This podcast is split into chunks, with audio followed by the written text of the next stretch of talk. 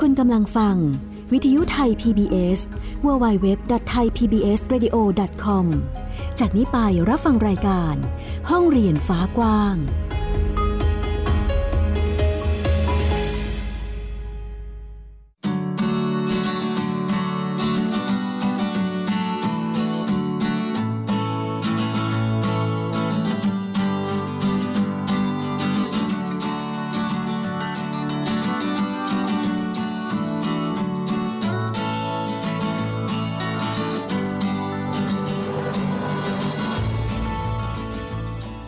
วัสดีค่ะ คุณผู้ฟังต้อนรับคุณผู้ฟังทุกท่านนะคะ เข้าสู่รายการห้องเรียนฟ้ากว้างค่ะ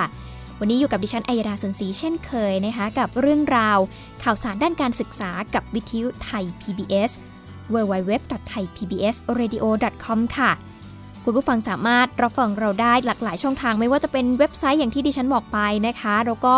รวมไปถึงแอปพลิเคชันด้วยนะคะ กับแอปพลิเคชันไทย PBS Radio นะคะ ดาวน์โหลดมาใช้งานได้แล้วค่ะ คุณผู้ฟังทั้งระบบ iOS แล้วก็ระบบ Android เลย เป็นบริการฟรีค่ะ ให้คุณได้รับฟังสื่อเสียงต่างๆ รายการวิทยุนะคะ แล้วก็สารคดีต่างๆ จากทางวิทยุไทย PBS นั่นเองนะคะ มีหลายรายการเลยทีเดียวที่น่าสนใจนะ คุณผู้ฟังสามารถติดตามกับเราได้นั่นเอง และยังมีอีกหนึ่งช่องทางค่ะ ติดตามข่าวสารต่างๆ ของวิทยุไทย PBS รวมไปถึงกิจกรรมต่างๆ ด้วยนะคะ กับทางแฟนเพจ Facebook ไทย PBS Radio นั่นเอง สามารถไปกดไลค์ กดติดตามกันได้นะคะ เพื่อที่จะได้เห็นความเคลื่อนไหว แล้วก็มีอะไรอัปเดตใหม่ๆ ก็จะได้ติดตามกันได้อย่างทันท่วงทีนั่นเอง ส่วนวันนี้ห้องเรียนฟ้ากว้างมีอะไรให้ติดตามไปรับฟังกันค่ะ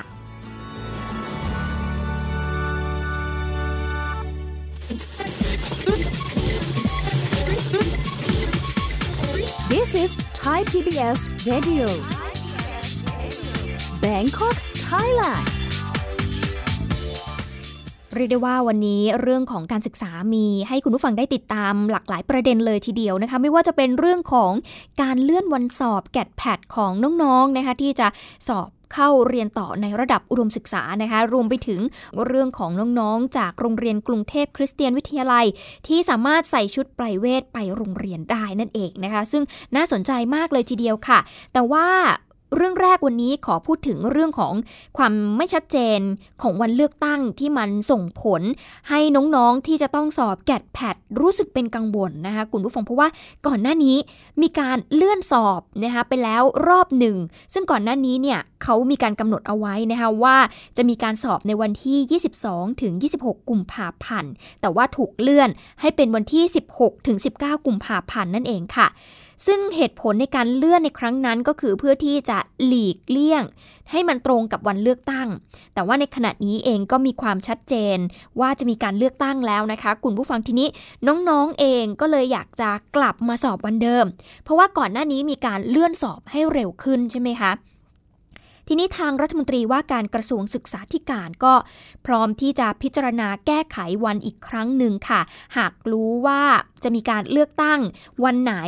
ที่มีความชัดเจนแล้วนะคะ ซึ่งในการประชุมคณะรัฐมนตรีวันนี้เองก็มีการหยิบยกเอาเรื่องนี้ขึ้นมาหารือกันด้วย การเลื่อนการจัดสอบวิชาความถนัดทั่วไปหรือว่าแกดและก็การทดสอบความถนัดทางวิชาการและวิชาชีพ หรือ PAT เนี่ยนะคะ ให้เร็วขึ้นไปเป็นวันที่ 16-19 กุมภาพันธ์นี้ เพื่อไม่ให้ตรงกับวันเลือกตั้ง แต่ว่าสุดท้ายความไม่ชัดเจนของการประกาศวันเลือกตั้ง ว่าจะมีการเลื่อนออกไปหรือไม่นั้นก็นำมาสู่แฮชแท็กที่ว่า ทวงคืนวันสอบในทวิตเตอร์กันอย่างล้นหลามเลยทีเดียวค่ะ คุณผู้ฟัง และก็การสร้างแคมเปญร่วมกันลงชื่อ เปลี่ยนแปลงวันสอบ GAT PAT หากเลื่อนเลือกตั้ง ผ่านทางเว็บไซต์ www.change .org นะคะ ที่มีคนลงชื่อเห็นด้วย เพิ่มขึ้นอย่างต่อเนื่องค่ะ เพื่อให้ย้ายการสอบแกดแพดเนี่ยกลับไปเป็นวันเดิมนะคะ คุณผู้ฟังหรือว่าอยู่ในช่วงวันที่ 23-26 กุมภาพันธ์นี้นั่นเองค่ะ ซึ่งมีนักเรียนชั้นม .6 จำนวนไม่น้อยเลยทีเดียว แสดงออกถึงผลกระทบจากเวลาเตรียมตัวสอบที่หายไป 1 สัปดาห์ ผ่านสื่อสังคมออนไลน์ว่า ช่วงเวลาที่หายไปเนี่ยส่งผลให้เกิดความเครียด เพราะจะต้องเร่งเรียนให้ทันสอบปลายภาคด้วย แล้วก็ต้องเร่งอ่านหนังสือให้ทันการสอบแกดแพดในครั้งนี้ด้วยบรรณาธิการข่าวการศึกษาและแอดมินเว็บไซต์เด็กดี .com เองก็เห็นว่า ความไม่ชัดเจนของการประกาศวันเลือกตั้ง มีผลต่อวันสอบของเด็ก ซึ่งการเลื่อนสอบครั้งแรกนั้นนะคะ เด็กๆ ก็ได้ปรับตัวแล้วก็ยอมรับแล้ว ดังนั้นถ้าหากจะเลื่อน การเลือกตั้ง ก็ควรที่จะให้เด็กเนี่ยได้รับสิทธิ์วันสอบตามเดิม เพื่อไม่ให้เกิดข้อกังขาเรื่องของความเป็นธรรม และความน่าเชื่อถือนั่นเองค่ะ อย่างน้องๆรุ่นนี้เนี่ยเขาก็มองมาตลอดนะครับว่ารูปแบบการปรับเปลี่ยนโยกย้ายเนี่ยมันมันเกิดอะไรขึ้น เพราะว่าจากที่เขาได้ไปอ่านคอมเห็นความเห็นน้องๆ หลายคนเขาก็มองนะครับว่า เอ๊ะวันแกดแพทเนี่ยกำหนดมาเป็นปีสองปีกำหนดมาหลายเดือนแล้ว แต่วันเลือกตั้งยังไม่มีการกำหนดที่ชัดเจน มันสามารถหลายคนเขาตั้งคำถามนะครับว่าการที่สิ่งที่ไม่ชัดเจนเนี่ยสามารถมามาเปลี่ยนแปลงสิ่งที่มันชัดเจนอยู่แล้วได้เหรออะไรแบบนี้ครับ ผมก็เลยรู้สึกว่าถ้าเราเป็นผู้ใหญ่เนี่ย เราอาจจะต้องให้ความเป็นธรรมรวมถึงเป็นแบบอย่างที่ดีในเรื่องของความน่าเชื่อถือด้วย แต่ในเรื่องของสภาพจิตใจน้องๆ ผมคิดว่าณวันเนี้ยคือมันก็บอกช้ำไปแล้วรอบหนึ่งแต่ อ่า ก็แอบเชื่อว่าน้องๆ หลายคนเขาก็เตรียมตัวมาแล้ว ไม่ว่าจะสอบ 16 หรือจะสอบ 24 เนี่ย ทุกคนก็พร้อมที่จะสอบเต็มที่ แต่ถ้าสมมติเป็นไปได้สิทธิ์ที่เด็กควรจะเป็นไปได้ ผมว่า 24 น่าจะอ่าตรงตามรอย เพราะว่าถ้าถัดไปจากนี้ก็จะมีอีกหลายสนาม รัฐมนตรีว่าการกระทรวงศึกษาธิการเองก็ชี้แจงกรณีข้อเรียกร้อง ให้กำหนดสอบแกดและแพดเป็นกำหนดการเดิมนะคะก็คือวันที่ 23-26 กุมภาพันธ์ ว่าจะต้องรอความชัดเจนจากคณะกรรมการการเลือกตั้ง และถ้าหากมีการกำหนดวันเลือกตั้งที่ชัดเจน ก็พร้อมที่จะหารือกับหน่วยงานที่เกี่ยวข้อง เพื่อที่จะพิจารณาเลื่อนวันสอบ เพราะว่าจะช่วยให้เด็กๆเนี่ยเครียดน้อยลงด้วยค่ะ คือประกาศเลื่อนออกเนี่ย ผมยินดีทำเอางี้ดีกว่านะแต่ขอให้กกต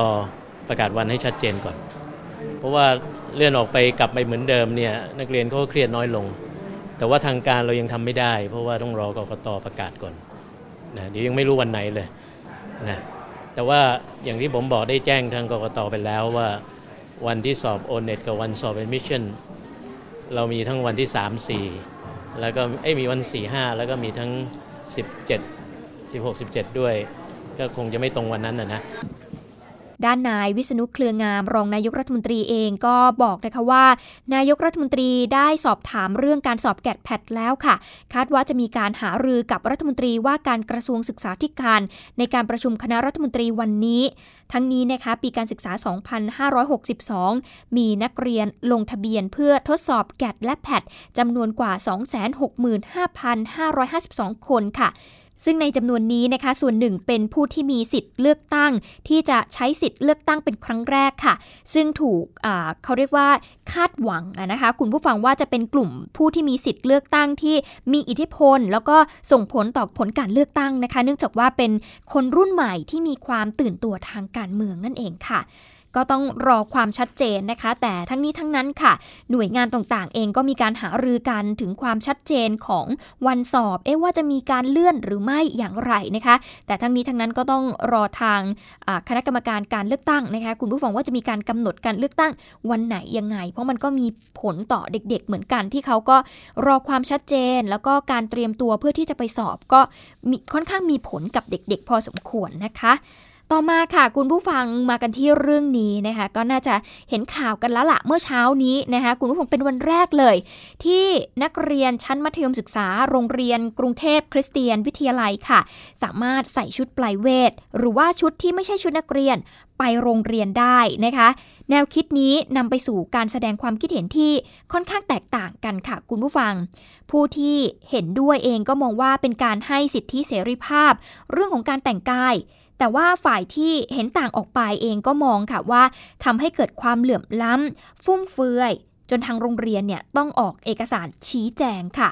ซึ่งทางโรงเรียนกรุงเทพคริสเตียนวิทยาลัยเองก็มีการเผยแพร่เอกสารชี้แจงนะคะไปยังกลุ่มไลน์ของผู้ปกครอง แล้วก็นักเรียนค่ะ ชี้แจงกรณีที่อนุญาตให้นักเรียนเนี่ยสวมชุดปลายเวทไปเรียนได้ ซึ่งก็มีการระบุนะคะว่าเป็นการวิจัยที่ให้นักเรียนเนี่ยมีโอกาสเลือกสวมใส่เครื่องแต่งกายด้วยตัวเอง สัปดาห์ละ 1 วัน ก็คือให้ใส่ทุกวันอังคารนั่นเองค่ะ ซึ่งเริ่มวันนี้เป็นวันแรกนะคะคุณผู้ฟังก็คือวันอังคารที่ 8 มกราคมสำหรับนักเรียนชั้นมัธยมศึกษาปีที่ 1 ถึงปีที่ 6 นั่นเองค่ะ เพื่อที่จะศึกษาถึงผลกระทบว่า การแต่งกายที่ไม่ใช่เครื่องแบบนักเรียน มาเรียนหนังสือเนี่ยจะมีผลต่อการพัฒนาของนักเรียนในเชิงสร้างสารรค์อย่างมีนัยยะสำคัญหรือไม่ แล้วก็ไม่ได้บังคับนะคะนักเรียนสามารถที่จะใส่ชุดนักเรียนมาเรียนก็ได้เหมือนกันค่ะ โดยจะนำร่องหนึ่งภาคเรียนก่อนนะคะคุณผู้ฟังแล้วก็จะมีการประเมิน แล้วก็หาข้อสรุปต่อไปนั่นเองค่ะซึ่งเอกสารชี้แจงนี้ก็มีขึ้นนะคุณผู้ฟังค่ะหลังจากที่มีกระแสข่าว แล้วก็เกิดข้อถกเถียงกันนะคะ ทั้งในกลุ่มของสิทธิ์เก่า แล้วก็ผู้ที่ใช้สื่อสังคมออนไลน์ ที่ที่มีทั้งเห็นด้วยแล้วก็คัดค้านการใส่ชุดไพรเวทไปโรงเรียน จริงๆ ก็มีการแสดงความคิดเห็นที่หลากหลายนะคะ ซึ่งทางทีมข่าวของไทย PBS เองก็ตรวจสอบไปยังกลุ่มสาธารณะใน Facebook ที่ใช้ชื่อว่า โรงเรียนกรุงเทพคริสเตียนวิทยาลัยค่ะ มีสมาชิกกว่า 6,000 คนเลยทีเดียวนะคะ ซึ่งก็มีความคิดเห็นหลากหลาย บางส่วนเองก็มีคนบอกนะคะว่า ตัวหนังสือกอทอกอทอเนี่ยคือชื่อย่อโรงเรียนนะคะคุณผู้ฟัง เลขประจำตัวที่ปักบนเสื้อแล้วก็เข็มกลัด เป็นสิ่งที่ภูมิใจ การเลือกเครื่องแต่งกายเอง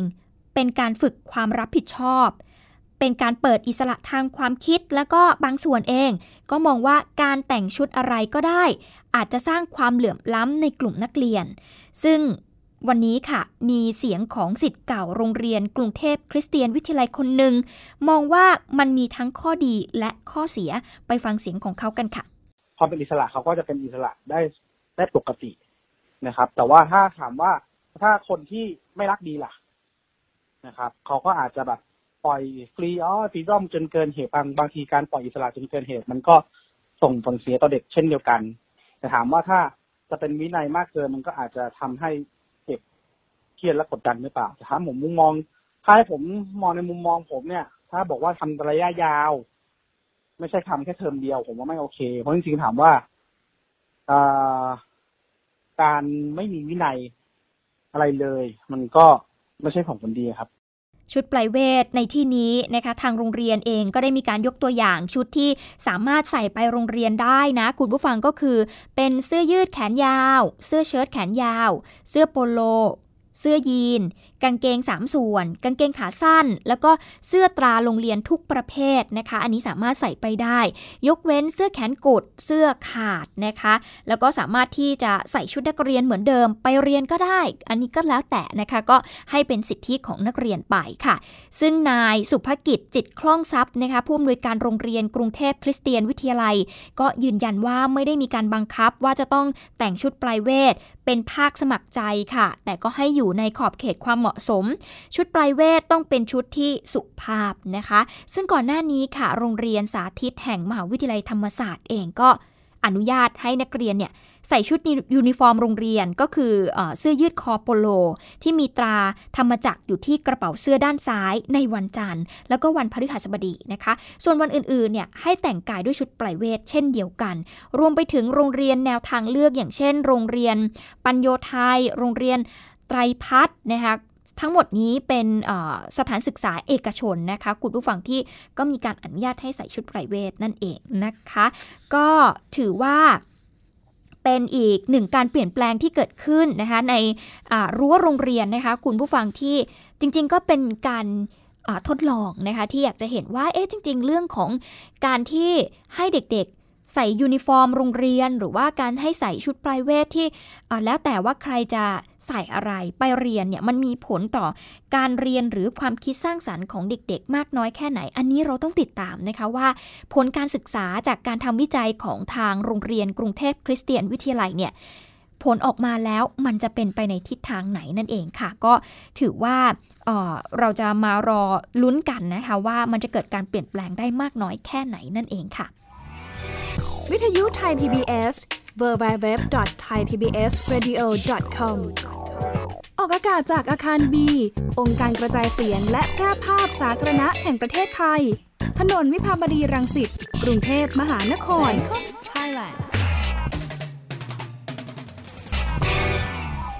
นอกจากข่าวคราวที่เกิดขึ้นในแวดวงการศึกษาแล้วค่ะ คุณผู้ฟัง วันนี้ยังจะพาคุณผู้ฟังไปเรียนรู้เรื่องของการเรียนนอกบ้านนะคะ คุณผู้ฟังจะเชิญชวนทุกคนไปฟังเรื่องของการพาลูกๆเนี่ยออกไปเที่ยวนอกบ้าน นอกจากจะเป็นการเปิดโลกกว้าง แล้วก็เสริมสร้างพัฒนาการให้กับเด็กๆ หรือว่าลูกๆแล้วนะคะ ยังทำให้พวกเขาเนี่ยห่างไกลจากการเล่นโทรศัพท์มือถือด้วย แล้วก็การฝึกให้เด็กๆ เข้ากับสังคม ซึ่งตอนนี้กำลังเป็นที่นิยมในกลุ่มผู้ปกครองเลยทีเดียวค่ะ เราจะไปติดตามเรื่องนี้การจากรายงานค่ะการเล่นกับตัวการ์ตูนพิกาจูที่ตัวเองชื่นชอบของเด็กๆ เป็นกิจกรรมการแสดงออก ซึ่งผู้ปกครองพามาเล่น ภายในงานวันเด็กที่จัดขึ้นที่ฟิวเจอร์พาร์ครังสิตความชื่นชอบคลั่งไคล้ของเด็กๆ มาจากการที่เขาเสพจากสื่อทีวี และโทรศัพท์มือถือ แต่ที่นี่เขาจะได้พบเจอกับตัวการ์ตูนตัวจริงทำให้การแสดงออกของเด็กแต่ละคน ถูกปลดปล่อยออกมาแตกต่างกัน คุณแม่เด็กคนหนึ่งเล่าว่าการพาลูกมาทำกิจกรรมนอกบ้าน เพราะต้องการให้ห่างจากการเล่นแท็บเล็ตหรือมือถือ รวมถึงการดูทีวีนานๆ อีกครั้งการเลี้ยงลูก ไม่ต้องการให้ลูกอยู่เพียงที่บ้านอย่างเดียว และจะเป็นการสอนให้ลูกพ่อแม่เข้าสังคมให้เป็นด้วยอืมคือคือความจริงอะค่ะ เด็กก็อยากจะเล่น เวลาเขาเล่นใช่ไหมเขาก็จะไม่สนใจโลกภายนอกอย่างเงี้ยค่ะ แต่ว่าเวลาเขามาข้างนอกเขาก็จะได้เปิดโลกค่ะ แต่ว่าเล่นเราก็ควรจะให้เล่นด้วยแต่ควบคุมแบบไม่ให้มากเกินไปอะค่ะเพราะว่ามันมีบางสิ่งที่เรียนรู้ได้ดีในในในโลกออนไลน์ด้วยอะค่ะ ก็คือความจริงก็คืออยากอยากจะให้เติบโตแบบไม่ไม่จำกัดเน้นวิชาการอะไรเขามากเกินไปอะไรเงี้ยคืออยากให้เขาเปิดโลกกว้าง แล้วแต่เราคอยรู้ว่าให้ปลอดภัยอะไรอย่างเงี้ยค่ะ กิจกรรมการเรียนรู้ในสวนลุมของ TK Park ที่คุณแม่ท่านหนึ่งต้องการสอนลูกให้ห่างไกล จากการเปิดแท็บเล็ตหรือมือถือ แต่มาเรียนรู้กับสื่ออย่างแท้จริง เช่น การระบายสีภาพ อีกทั้งการพาลูกมาออกทำกิจกรรมนอกบ้านยังเป็นการสร้างการเรียนรู้อีกอย่างหนึ่ง เช่น เรียนรู้การเดินทาง การรู้จักสถานที่และเพื่อนใหม่ รวมถึงสังคมใหม่ด้วย ประเด็นหลักคือที่เราออกมาข้างนอกในวันเสาร์อาทิตย์เนี่ยจะไม่ให้เขาอยู่กับทีวี คือไม่ให้อยู่กับทีวีเป็นหลัก ไม่ให้อยู่กับแท็บเล็ตไม่ให้อยู่กับคอมพิวเตอร์ ไม่ให้อยู่กับสื่อ สื่ออะไรที่เรา protect ไม่ได้ แต่อย่างเงี้ยคือเขาอยู่ในสายตาเรา เขาเรียนรู้อะไรเรารู้ได้ แต่ถ้าสมมติเราทำกับข้าวสมมติเราทำกับข้าวใช่ไหมแล้วเปิดเขาไว้เขาเปิดแท็บเล็ตตอนไหนอะเราไม่รู้เขาเก็บเขาปิดเสียงได้เขาโตแล้วเขามีความพัฒนาแล้ว แล้วเขาเปิดอะไรดูที่เราแบบเออเราไม่ได้สกรีนนะคะเราก็ไม่รู้ว่าลูกรับรู้อะไรไปบ้าง เราก็ไม่อยากให้ให้เรียบรู้ตรงนั้น เพราะว่าในที่บ้านมันก็เป็นที่อยู่มันก็เป็นชุมชนค่อนข้างจะแบบแออัดอยู่แล้ว เราก็ไม่อยากให้เขาเรียนรู้อะไรเพิ่มที่ไม่ดี การชวนลูกออกเที่ยวนอกบ้านจะเป็นการเปิดโลกกว้างเสริมสร้างพัฒนาการให้เด็ก สอดคล้องกับข้อมูลของสสส ที่ระบุว่า เด็กๆ จะถูกกระตุ้นพัฒนาการได้เป็นอย่างดี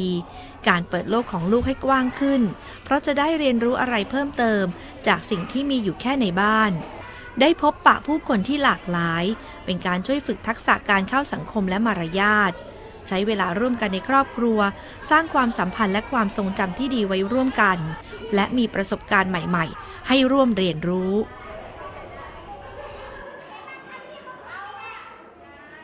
การพาเด็กๆ ไปเที่ยวนอกบ้าน ถือเป็นการเปิดโลกกว้าง แล้วก็เสริมสร้างพัฒนาการให้กับเด็ก ๆนะคะ แล้วก็ช่วยแก้ไขปัญหาเรื่องของการติดแท็บเล็ตติดมือถือ หรือว่าการใช้โซเชียลมีเดียมากจนเกินไปของเด็กๆ ด้วยนะคะ คุณผู้ฟังอย่าคิดว่าการเที่ยว สนุกอย่างเดียวนะคะ แต่ว่ามันยังมีอะไรดีๆ ซ่อนอยู่ด้วยนะคะ คุณผู้ฟังเอาละในช่วงที่ 2 นี้นะคะ หยิบเอาเรื่องนี้มาเล่าให้คุณผู้ฟังได้ฟังกันนะคะเป็นความแตกต่างระหว่างเรื่องของการอ่านออกกับการอ่านเอาเรื่องนั่นเองนะคะ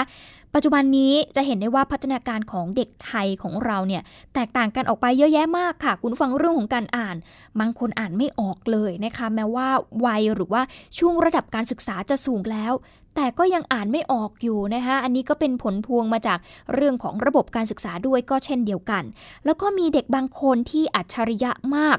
อ่านออกเร็วมากทั้งๆทที่จริง ๆ แล้วเนี่ยอายุเพียงแค่ 2 ขวบ 3 ขวบนะคะ เราจะมาดูกันซิว่าความแตกต่างนี้มันเกิดขึ้นจากปัจจัยอะไรบ้าง และอะไรที่จะเป็นตัวช่วยในการส่งเสริมให้เด็กๆ เนี่ยอ่านออกและอ่านเอาเรื่อง อันไหนแบบไหนสำคัญกว่ากันเราจะมาดูนะคะ หยิบเอาเรื่องนี้มาจาก The Potential อีกแล้วค่ะ คุณผู้ฟังต้องขอขอบคุณข้อมูลด้วย มีเรื่องราวดีๆ ให้เราได้ติดตามกันเสมอๆเลยนะคะ ก่อนที่จะไปดูความแตกต่างนะคะ คุณผู้ฟังดิฉันมีเรื่องนี้มาเล่าให้ฟังก่อน เล่าให้ฟังแบบนี้ค่ะว่า ผู้ใหญ่เนี่ยมีคลังคำค่ะ คุณผู้ฟัง คลังคำในสมองเนี่ยเยอะแยะเต็มไปหมดเลย ซึ่งคลังคำเนี่ยเป็นคนละส่วนกันนะ กับเส้นประสาทที่เราใช้ในการสะกดคำแล้วอ่าน เรื่องนี้เกิดขึ้นเป็นเรื่องที่น่าอัศจรรย์มากค่ะ จากข้อสังเกตนี้นะคะ คุณผู้ฟังได้จากการศึกษาผู้ใหญ่ที่เส้นเลือดสมองตีบ หลายครั้งเนี่ยพบว่าผู้ป่วยสามารถสะกดคำไม่ได้แล้วค่ะ แต่เขายังสามารถอ่านได้ แม้ว่าความหมายอาจจะผิดเพี้ยนไปบ้าง แต่ก็มีความใกล้เคียงกันอยู่ ยกตัวอย่าง ผู้ป่วยที่เป็นเส้นเลือดในสมองตีบ อ่านคำว่าแฮม ถ้าเขาสะกดได้เนี่ยเขาควรที่จะอ่านว่าสระแอฮอนกฮูกมอม้า อ่านว่าแฮมแต่เพราะว่าเส้นเลือดในสมองตีบ และก็เส้นประสาทที่ทำหน้าที่สะกดคำนั้น หายไปค่ะ ผู้ป่วยรายนี้ก็เลยอ่านตัวอักษรที่เขียนว่าแฮมเนี่ย อ่านว่าเนื้อแทนอ่าอันนี้คือ อันนี้คือสิ่งที่เกิดขึ้น มาดูอีกหนึ่งตัวอย่างค่ะ ผู้ป่วยอ่านตัวอักษรที่เขียนว่า นักวาดนะคะคุณผู้ฟังนักวาด ถ้าหากเป็นคนปุปกติหรือผู้ป่วยปกติเนี่ยเขาจะอ่านว่านอนหนูไม่หันอากาศกอไก่ นัก วอแหวนสระอาดอเด็ก วาด นักวาด แต่เพราะว่าเส้นประสาทสะกดคำเนี่ยหายไปแล้ว ผู้ป่วยรายนี้ กลับอ่านคำว่านักวาด เป็นคำว่า ศิลปิน แทนนะคะคุณผู้ฟังนี่ก็คือทำให้เราเห็นว่าจริงๆเนี่ยมันคือคำคำเดียวกันนะ ตัวหนังสือแบบนี้เลย เขียนว่านักวาด แต่เขามีคลังในสมองของเขานะคะคลังคำในสมองของเขาเนี่ยเขาจะเลือกใช้คำนั้นออกมาแทนนะคะ จะเห็นได้ว่า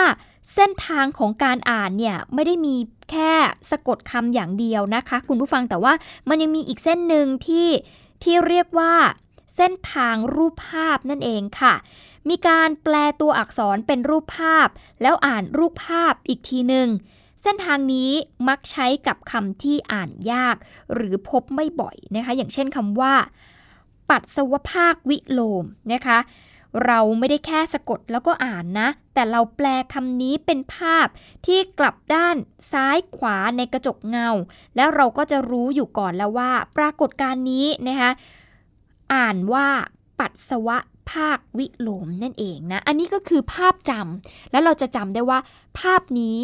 มันต้องออกเสียงแบบนี้ หรือว่าเป็นคำคำนี้นั่นเองค่ะ คุณผู้ฟัง ทีนี้พอมาดูเด็กๆกันบ้างนะคะ เด็กๆเเขามีการอ่านหนังสือแบบไหนอย่างไรกันบ้าง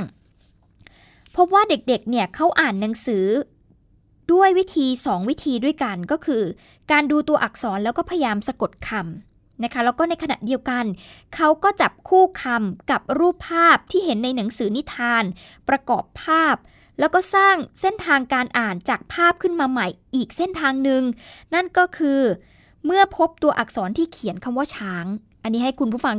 นึกภาพออกไปด้วยนะคะ เมื่อเห็นตัวอักษรที่เขียนคำว่าช้าง แล้วคุณแม่เนี่ยซึ่งนอนอยู่ข้างๆ อ่านว่าช้างเป็นภาพที่เขาเห็นเป็นรูปสัตว์ตัวใหญ่ มีหูใหญ่ งวงยาว มีงาที่แหลมแล้วก็มีสีขา เขาก็จะจำได้ว่าเจ้าตัวนี้เนี่ยเรียกกันว่าช้างนั่นเอง ก็คือเป็นภาพและทำให้เกิดคำนั่นเองนะคะ จากเด็กเล็กที่แม่อ่านนิทานประกอบภาพก่อนนอนให้ฟังทุกคืน แล้วก็ไปโรงเรียนเนี่ยวันหนึ่งเขาจะรู้คำว่าช้างเนี่ยสะกดยังไงนะคะแล้วก็หมายถึงสัตว์ที่มีรูปร่างลักษณะแบบไหน และพอเขาโตขึ้นเรื่อยๆ ค่ะ อ่านหนังสือเก่งขึ้นเรื่อยๆ เขาจะรู้จักคำว่า กุญชรนะคะ คุณผู้ฟังซึ่งก็ความหมายเดียวกันใช่ไหมคะ แล้วเส้นประสาทก็จะสร้างภาพ สัตว์ ที่เป็นตัวเดียวกันนี่แหละขึ้นมาในสมองของเขา ถึงตอนนั้นเนี่ยเขาจะมีเส้นทางที่ใช้ในการอ่านหนังสือ 2 เส้นทางด้วยกัน และเมื่อวันหนึ่งเขาแก่ตัวลง เขาอาจจะเป็นเส้นเลือดสมองตีบ เขาอ่านคำว่ากุญชรด้วยวิธีการสะกดคำไม่ได้แล้ว เพราะว่าเส้นประสาทสะกดคำเนี่ยหายไป เขาไม่สามารถที่จะเปล่งเสียงออกมาว่ากุญชรได้แล้ว แต่เขาจะเปล่งเสียงออกมาว่าช้างนั่นเองค่ะ การอ่านควรที่จะเป็นเรื่องสนุกด้วยนะคะคุณผู้ฟังการอ่านนิทานประกอบภาพ ไปด้วยความสุขไม่ว่าจะเป็นคุณพ่อคุณแม่หรือว่าคุณครูอ่านให้ฟังเนี่ยหรือว่าการฝึกให้เขาสะกดคำแล้วอ่านเอง ทั้งสองกิจกรรมนี้ควรที่จะควบคู่กันไปนะคะ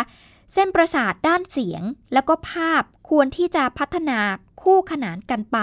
ส่งเสริมกันสอดรับซึ่งกันและกัน สิ่งต่างๆ เหล่านี้จะนำไปสู่ความสามารถที่จะทำให้เด็กๆเนี่ยสามารถอ่านอย่างคล่องแคล่วด้วยความเร็ว หรืออ่านเร็วแบบน้ำไหลไฟดับนั่นเองค่ะ มากไปกว่าการอ่านแบบน้ำไหลไฟดับมันไม่พอนะคะ คุณผู้ฟังแต่ว่าเราควรที่จะอ่านแล้วสามารถเก็บความได้ ซึ่งเด็กไทยส่วนใหญ่ทำไม่ได้ค่ะ เพราะว่าเด็กไทยส่วนใหญ่เนี่ยสักแต่ว่าอ่าน แต่ไม่สามารถที่จะถอดความหมายของคำแล้วถือคลองได้ ดังนั้นนะคะ เขาจะต้องอ่านแล้วถอดความหมายของคำแล้วถือคลองความหมายของคำที่สองเอาไว้ให้นานพอๆค่ะ จากนั้นก็อ่านต่อไปแล้วถอดความหมายแล้วถือคลองไว้อีก ครั้งหนึ่ง เป็นแบบนี้ไปจนครบประโยค ครบย่อหน้า ครบหน้า ครบครึ่งเล่ม หมดเล่ม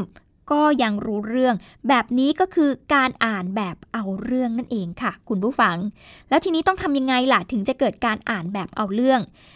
เราก็ต้องทำงานค่ะ คุณผู้ฟัง ความจำใช้งานเกิดจากการทำงานค่ะ ไม่ได้เกิดจากการท่องจำนะคะ ความจำใช้งานเกิดจากการทำงานด้วยนิ้วมือทั้ง 10 ของเราเนี่ยแหละค่ะ เด็กที่ไม่ทำงานจะไม่มีเครื่องมือนี้ในสมองดดังนั้นนะคะ แม้ว่าจะอ่านออกแต่ก็ไม่รู้เรื่อง หรือถึงแม้ว่าจะรู้เรื่องแต่ก็เก็บใจความสำคัญไม่ได้นั่นเองค่ะ ลำพังความรู้เรื่องเส้นประสาทการอ่าน2เส้นทาง แล้วก็เรื่องของความจำใช้งาน ซึ่งเป็นองค์ประกอบสำคัญของ EF บอกเรานะคะว่าการบังคับอ่านที่การศึกษาไทยทำอยู่ณตอนนี้ไม่ได้อะไรค่ะ นอกจากการอ่านออกก่อนวัย และอาจจะจบเพียงแค่เท่านั้นนะคะ ซึ่งก็ไม่ได้รับประกันว่าเด็กไทยจะอ่านหนังสือเล่มหนาๆได้ ไม่ว่าจะเป็นนวนิยายขนาดยาว สารคดีขนาดยาว หรือว่าตำราเล่มหนาๆ แต่เด็กไทยของเราจะทำได้แค่อ่านออกเท่านั้นเองค่ะ ก็ต้องมาดูกันละค่ะว่าทุกวันนี้เราส่งเสริมเรื่องของการอ่านของเด็กไทยของเราเนี่ยไปอย่างถูกทางถูกวิธีหรือเปล่านั่นเองนะคะ นี่ก็คือเรื่องราวทั้งหมดที่นำมาฝากคุณผู้ฟังในวันนี้นั่นเองค่ะ วิทยุไทย PBS www.thaipbsradio.com ออกอากาศจากอาคารบี องค์การกระจายเสียงและแพร่ภาพสาธารณะแห่งประเทศไทย ถนนวิภาวดีรังสิต กรุงเทพมหานคร Thailand ขอขอบคุณด้วยนะคะ จากเว็บไซต์ The Potential นั่นเองค่ะ วันนี้หมดเวลาลงแล้ว ดิฉันอัยดาสนศรีต้องขอตัวลาไปก่อน สวัสดีค่ะ ติดตามรับฟังรายการย้อนหลังได้ที่เว็บไซต์และแอปพลิเคชันไทย PBS Radio ไทย PBS Radio วิทยุข่าวสารสาระ เพื่อสาธารณะและสังคม